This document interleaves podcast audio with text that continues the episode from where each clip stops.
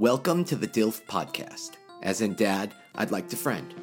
I'm your host, Kevin Selden, and if this is your first time joining us, don't forget to subscribe. And for more info on the podcast, check us out on Instagram at DILF Podcast. As of late, we've often discussed the struggles and triumphs that come from being locked together with our family under the same roof. Like it's a burden that was thrust upon us. But not everyone has the luxury of having their children living with them under the same roof. Today, we flip the script and explore one man's choice to become a father and the untraditional path as a gay man that led him to parenthood.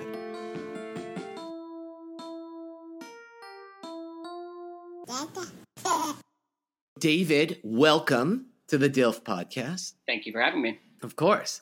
So I, I'm very excited about this episode. I feel like we have yet to talk about the gay experience in parenting.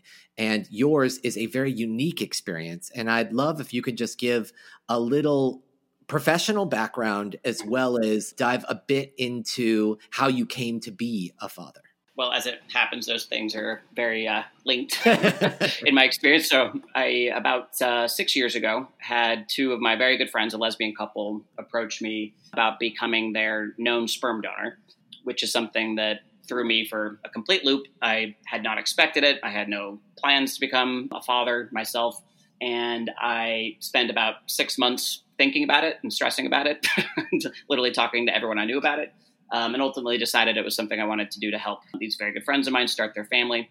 And then in the process of getting pregnant, we were coming up against all sort of barriers and challenges that you know I was looking for some sort of resources for online, both for for them and for me to just kind of get some sort of perspective as to what it was like for other gay men to become a known donor.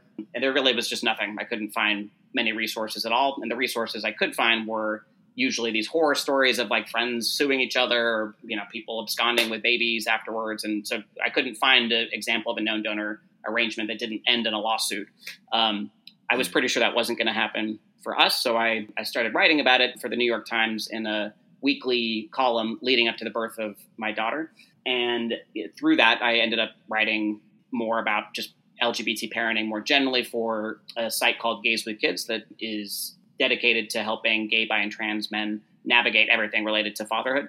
It's kind of the leading site for gay parents. I feel like it has quite a big following. It does, yes. I mean, we launched uh, six years ago, and it's it's grown into quite a force. We actually just relaunched the website with all sorts of new resources that are meant to help people navigate the the very complicated process of becoming a father as a gay, bi, or trans man. The options typically being through surrogacy, through adoption or foster care, or my kind of a co-parenting arrangement. So I encourage anyone listening that is a gay, bi, or trans man to check it out because we have a lot of great resources that we're rolling out over the next um, couple of months. And even if you're not, it's a, it's a, actually a really fascinating site. They have a whole becoming section on dads to be and research. Uh, so you know it's specifically targeting the LGBTQ community, but I think for those looking for untraditional paths to parenthood, I still think it's a, a very fascinating site. And then there's a being section for those that are presently fathers. Uh, it's a great, great uh, resource. Thank you. Yeah, and I would echo that. It definitely is. Obviously, plenty of straight parents are starting to become uh, parents through these means as well. So these resources are definitely useful for you as well if you're thinking about any of these paths to parenthood. And so, what is so intriguing about your story is we've heard, especially through the media and growing up, we've we've heard tons of stories of of surrogacy and of a woman lending an egg and carrying a baby for two gay dads, or a man giving sperm to two women, you know, lesbians who want to become moms. But your story is fascinating. It seems to be something that's more trending in modern times is you are actually a co-parent and you are actively involved in your children's lives and you actually have three children with your two friends now correct yes i do yeah so it is something that evolved. I, I, think our original arrangement when we first started talking about this before I'd even agreed to become a donor for them, we thought that I would be much less involved than I am. I think, uh, you know, talking about all of this in the abstract, it can be a little scary, honestly. You need to really have a strong basis of trust and connection with people that you do this with because the laws really have not caught up to modern parenting uh, for LGBT people in a lot of ways. And if you want to, you can, you know, make each other's lives very difficult around, you know, issues of uh, parentage and uh, just legal ties to, to, to, children. Fortunately, that has not been a problem for me and my friends at all. Um, but it is something that you need to keep in mind if you're considering this path to parenthood. And uh, yeah, so I would say it is uh, something that is becoming more and more common in the LGBTQ community and actually outside of the queer community as well. It, it's their our whole website's now dedicated to helping people that are interested in pursuing this to find a known donor online, to find a known egg donor. And part of the reason for that is that the research around doing anonymous sperm and egg donation is really suggesting that it is better for everyone involved to know the uh, for your child to know the connection to their biological roots for any number of reasons. So the the trend really is in you know straight and LGBTQ situations around this sort of uh, parenting path towards just involving the donor as much as as the arrangement calls for. Uh, there's many different ways to do it, but to just make sure that there is some sort of a, a, a connection there. Uh, you you even mentioned in our our pre-interview that there are sites now where singles, straight singles, can find potential co-parents to have a kid with, and when they're yeah. not romantically linked. That's exactly right. So they honestly, the, the sites aren't really they don't tend to uh, gear towards the queer or straight community. It's uh, really just anyone that you know if you want to co-parent with someone in a non-romantic way. There are whole sites that you can create a profile. It's basically like a dating site, and you can meet people um, remotely to to hash it out and see if you can make it work. So it's it's an interesting kind of trend in, in parenting that it is something that I think we're seeing more and more examples of over time, and and, and some really great examples of it that are are flourishing, and and it's something that I think if people are interested in, they should definitely look into. I think it's a beautiful thing because we see so many families where kids are neglected or the parents just aren't happy. And it's it's a wonderful thing regardless if it's romantic or not to be able to see people working together to raise children in love. And i think that that is something that we can all aspire to no matter our sexual preference absolutely we, we say this a lot in lgbtq parenting circles that, that this isn't something that obviously everyone agrees with and there are some um, conservative forces out there that think that LGBTQ people shouldn't be parents. But the funny thing is, we have to work so hard to become parents that there's never an instance where you know there's a an accident for LGBTQ people to become parents. They work so hard to do it, so you know that they want to do it, and you know that they're going to be giving nothing but love to that child when they actually succeed in becoming a parent.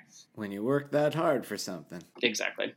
Now, uh, uh, what's very interesting about your personal story is I find similarities in the fact that we, my wife and I, struggled to get pregnant.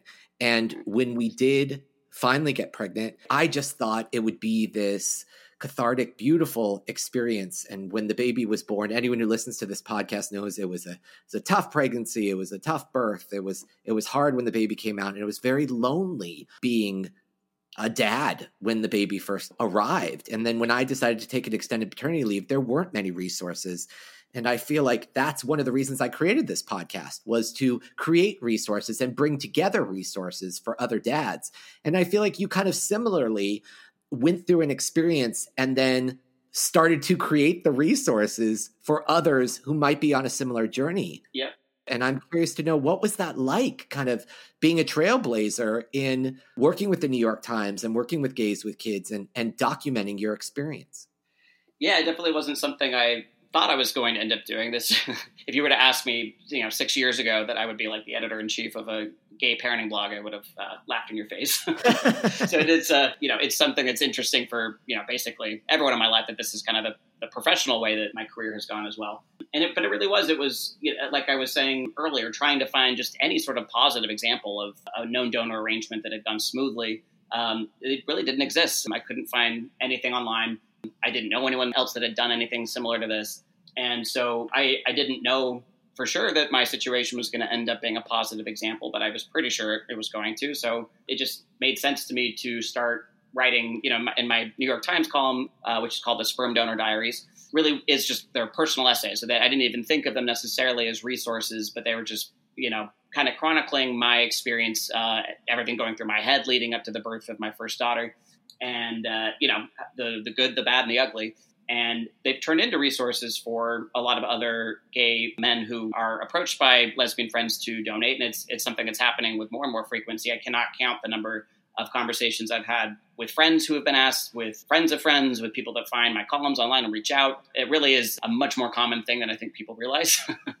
Those don't often end up in a yes at the end. So, you know, a lot of people go through weighing the pros and cons and realize that this isn't something that they do want to do. But just those conversations are happening in the LGBT community far more often than I think people think they are. And again, like I'm saying, they're, they're also starting to spill into straight relationships as well. And I feel like with your personal experience, it's a fascinating thing because you never really had dreams of being a father. So when your two friends asked you to help them along with their experience, I'm curious to know how how your belief system and lifestyle has shifted since you have become a father and have made the choice to be more actively involved in your children's lives.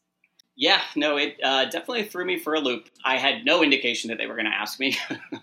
the look of shock on my face, they say they wish they had a camera on me so they could play it back for me.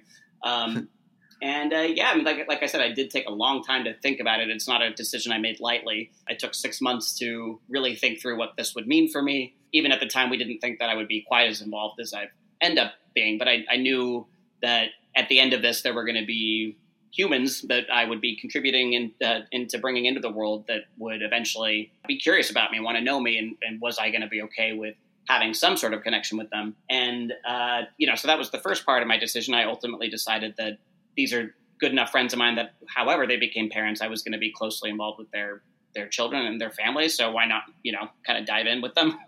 but uh, but then I had to really think through what this meant for my family. I have I have three brothers. I'm the only one that has had kids and you know I knew that my parents would be very very interested in uh, the fact that I, you know, their gay son who they didn't think they were ever going to get grandkids out of was going to be doing this, and so I really needed their sign on to be okay with becoming grandparents in this kind of unorthodox way. You know, they they can't just show up whenever they want to. They can't, uh, you know, call whenever they want to. You know, they it's it's a little bit. Um, they are legitimate grandparents. And we want, mean, we do everything we can to make them feel that way. But they are grandparents removed in some ways, and and it's uh, it's something that hasn't ended up being a problem as it turns out. But it's, you know, I, I, had to have some, you know, pretty deep, long conversations with members of my family. I feel like you didn't have to do that, but the fact that you did is is pretty cool of you. Yeah, it just it would have been like if I had just you know never told them, and you know I did have some people in my life at the time that were like, why even? You know, they don't need to know.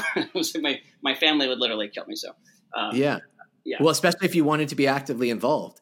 Exactly. You know, I feel like, and your brothers are straight.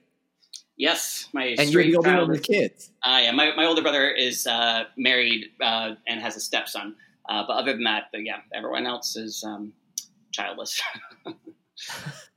it's just fascinating our world and the way our lives go. Yeah. You know, you never know how they're going to turn. Exactly. I'm I'm really curious to know. So as I mentioned earlier, uh, one of the big reasons for creating this podcast was because I felt such a lack of support network. And I wanted to kind of build a resource and, and kind of build my own support network, but also find if others were feeling a similar way about their experience. And I have found from uh, doing the podcast thus far that fathers seem to often feel unwanted and are often treated suspiciously in public parenting areas. Mm-hmm. And and in those spaces, it's confusing for dads.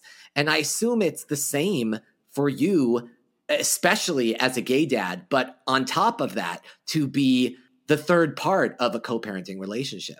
Yeah, it is. Uh, it is a difficult thing sometimes to find people that can relate to this uh, crazy decision I've made.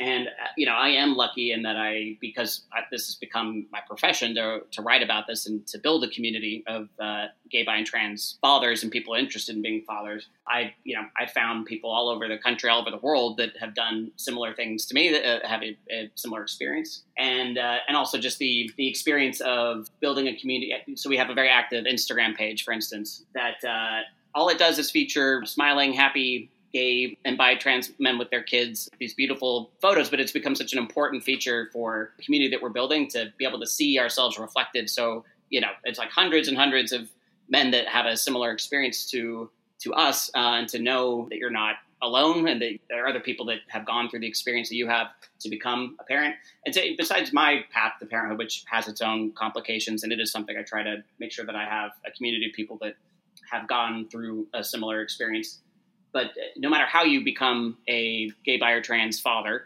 there's always going to be complications and barriers involved. There's always a story behind it. The process of doing surrogacy, adoption, foster care if you were married and in a straight relationship previously and had kids that way.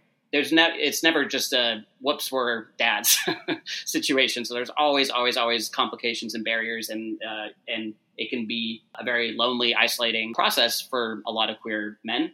And so before Gays with Kids existed, there really wasn't a central place for this sort of stuff to live. And so we're, we're very excited to be providing it and to uh, be encouraging other people to see it. One of the things we hear from people in our community all of the time that I'm most proud of is from other queer men that they never thought that they could be a father until they saw our site, that they, they didn't think it was in the cards for them for any number of reasons. And that just seeing our Instagram, seeing our website, uh, seeing positive examples of queer fatherhood has helped them realize that, you know, it really is possible for anyone that wants it.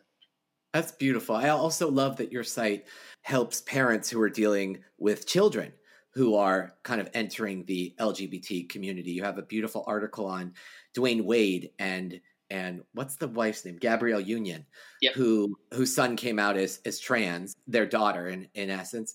And Dwyane Wade said to his daughter in response, "You are a leader, and it is our opportunity to allow you to be a voice." And I feel like you you wouldn't necessarily hear that story in traditional media, and it's a beautiful thing that you're celebrating those stories too with straight parents who yeah. are who are going through struggles and and coming out on the other end.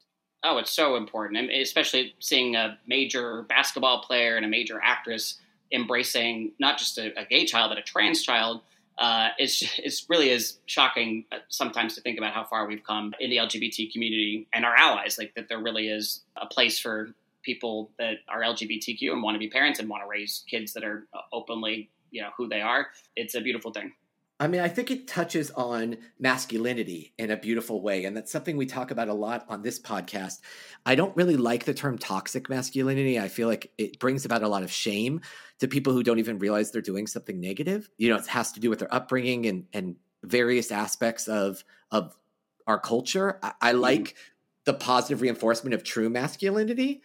And, and I feel like, Dwyane Wade did a beautiful job at exemplifying true masculinity by being so supportive and vocalizing his opinions publicly about his his daughter's experience. And i'm curious to know how you feel representing masculinity in essence to your three children even though they're being raised by or they're they're rather being they live with their two moms. You're obviously a part of of raising them there hasn't been an immense amount of media portrayals that emphasize fathers as co-parents, let alone gays as parents. And I'm just curious to know how you see that shifting and and how you see masculinity as as as a part of all of that.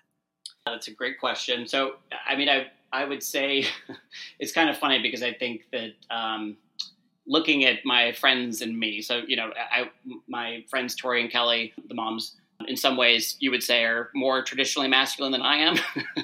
they love sports, they, you know, they love beer and, you know, and I'm like sipping my red wine and play the piano and love Broadway. You know, there's like, there's, we don't really represent the traditional sorts of uh, gender roles that you would see in parents. And so for anyone that thinks that two lesbians and a gay man raising kids are going to, you know, impart some sort of negative, like try to turn kids into being a certain way or uh, against their traditional gender roles. It's uh, our kids could not be more gender normative.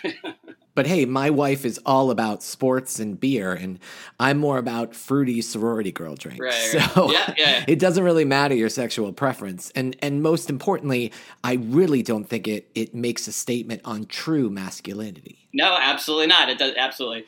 But I, I, think just the fear of gay parenthood that many people have is that two men raising kids or two women raising kids, you know, the lack of having a, a permanent fixture of, uh, of a gender involved in the kids' lives is going to negatively impact the kids in some way.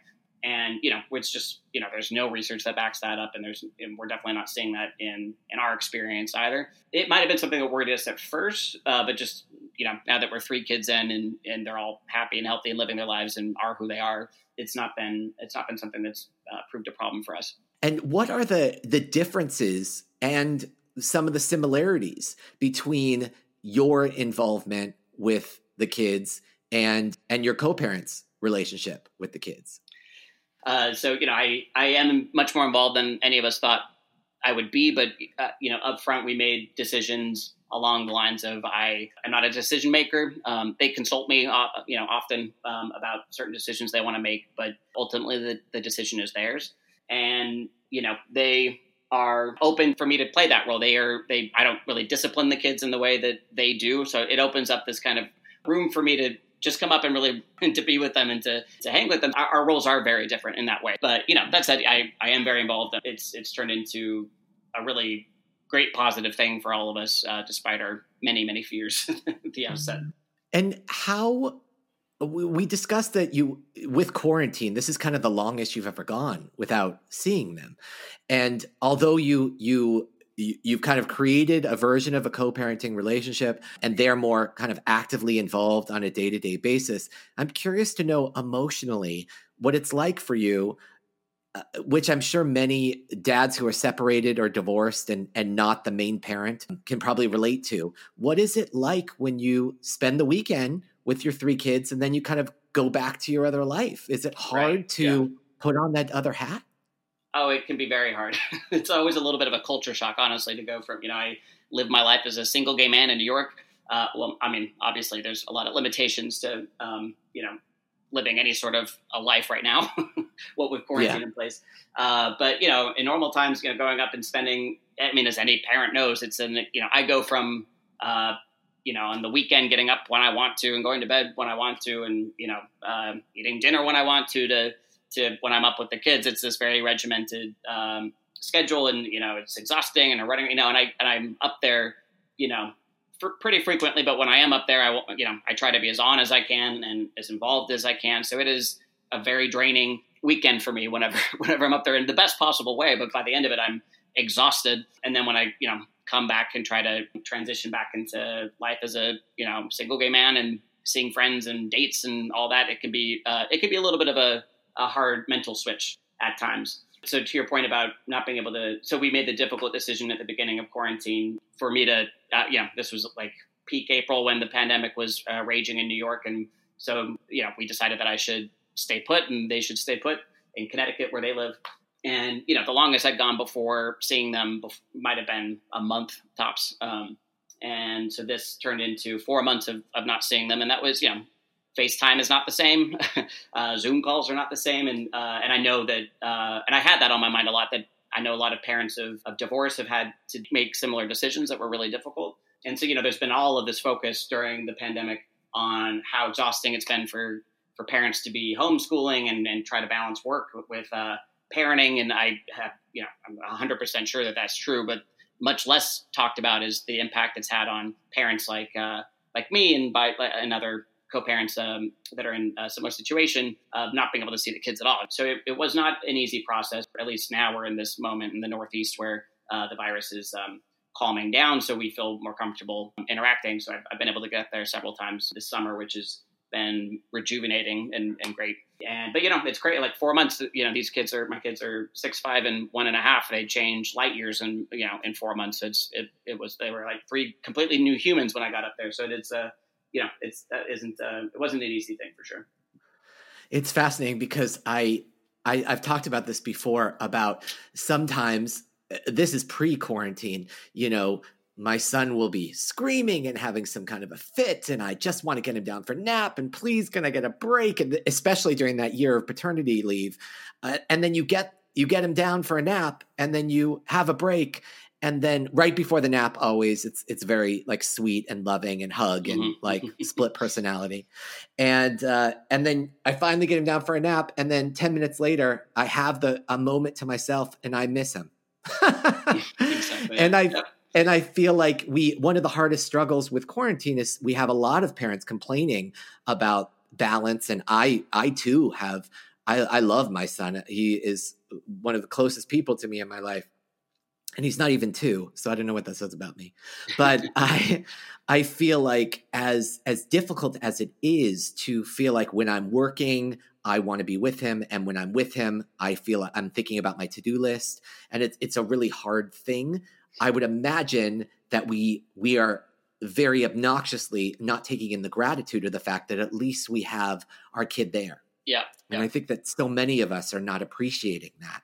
And I think your story is a beautiful way of reminding us that it's very difficult to be all locked together. Right. But there should be gratitude with that as well. Absolutely. It's also interesting to think about the again the paths that are available to gay, bi, and trans men to become fathers via surrogacy, adoption, and foster care. These are all paths that have been disrupted by what's going on right now the quarantines, the lockdowns. It's not easy to pursue these anymore. So, you know, people that have had dreams of fatherhood that were in the middle of, of doing it or trying to get it started are now facing delays. And, uh, you know, these are already such difficult processes. And to throw a pandemic on top of it um, and slowing down the process to become a parent even more It's been very difficult for a lot of uh, gay men that I know a similarity that I found between our stories is uh, because it took us so long to get pregnant, it was a very much a choice, you know, throughout that five year stretch for us to keep fighting instead mm-hmm. of just deciding, I guess it's not in the cards for us, which we heard once or twice. It, it kind of crushed me when people said that. But I feel like we opened up the door to surrogacy and adoption and, and all options before we found ourselves pregnant. And and I feel like similarly, as you've stated, for a lot of people in the LGBT community, it can be a fight, and it's something. There's a lot of choices you have to make, and it's yep. a. It's not something that just falls upon you. And I know for some people, it's like I just kept getting her pregnant, and it just and they just fell into fatherhood, and they didn't have the time to make those choices. It right, was just right. life circumstances just kind of threw it on them but i'm curious to know for someone who's gone through it and and made the choice and made a lot of choices with regards to your relationship with your kids what advice do you have with people that are struggling with that journey right now and don't yet have those kids? So um, my advice is that it will happen if you want it to and that patience is very much a virtue in, in this world. Um, that's you know not not super comforting advice to someone that's been waiting years and years to make this happen. And there are you know i know instances of gay couples and, and single men that are interested in becoming fathers waiting four, five, six plus years to to try to make a, an adoption happen or uh, try to raise enough money so they can pursue surrogacy, which can you know averages like one hundred and sixty thousand dollars for you know for a single child. So the you know these are not easy ways to become parents. You know, gay, bi, and trans men also know that, and you know the, the and what we're trying to do at Gays with Kids is to both provide resources to help people understand how they can become parents in this way and also educate people the broader community that there are these barriers that exist and that there are there are ways to try to remove some of them and make it this whole process easier. Um, and hopefully you know one day that'll happen. I think that's beautiful advice. Any final dad truth to leave us with today you know, I guess what I would want people to know about uh, gay, bi, and trans men that are uh, fathers is that, you know, I, I, say this a lot, but whoops is not a word you'll ever hear us say. like, whoops, I'm a dad. And so to understand the struggles that, uh, that we go through and, and to know that because of those struggles, that no one is pursuing fatherhood as a gay, bi, and trans man that isn't going to, you know, love the crap out of, that kid that comes at the end. So gay, bi, and trans men are just as good of parents as, as anyone else. They're, you know, this is proven by research, it's proven in my personal experience and having met and interviewed and worked with literally hundreds of, uh, of queer men at this point who are dads. And, uh, and yeah, it's, it's something that I think the more love, the better. And uh, that's definitely true in LGBTQ parenting. I think that's beautiful. And it just goes to show that all you really need is love. And that's love your child no matter who you are as an individual and, and what your, your preferences are. I think that if you raise a child with love, then that's more than a lot of people get. Yep, absolutely. Thank you so much for taking the time, David. Of course. And hope to talk to you more as the podcast progresses and hear more about your experiences. Absolutely. Would love that.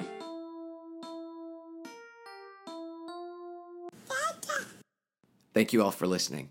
If you enjoyed today's episode, please consider sharing it. And don't forget to do something. What is it that I wanted you to do? Take a moment and write a review. Until next time. Ha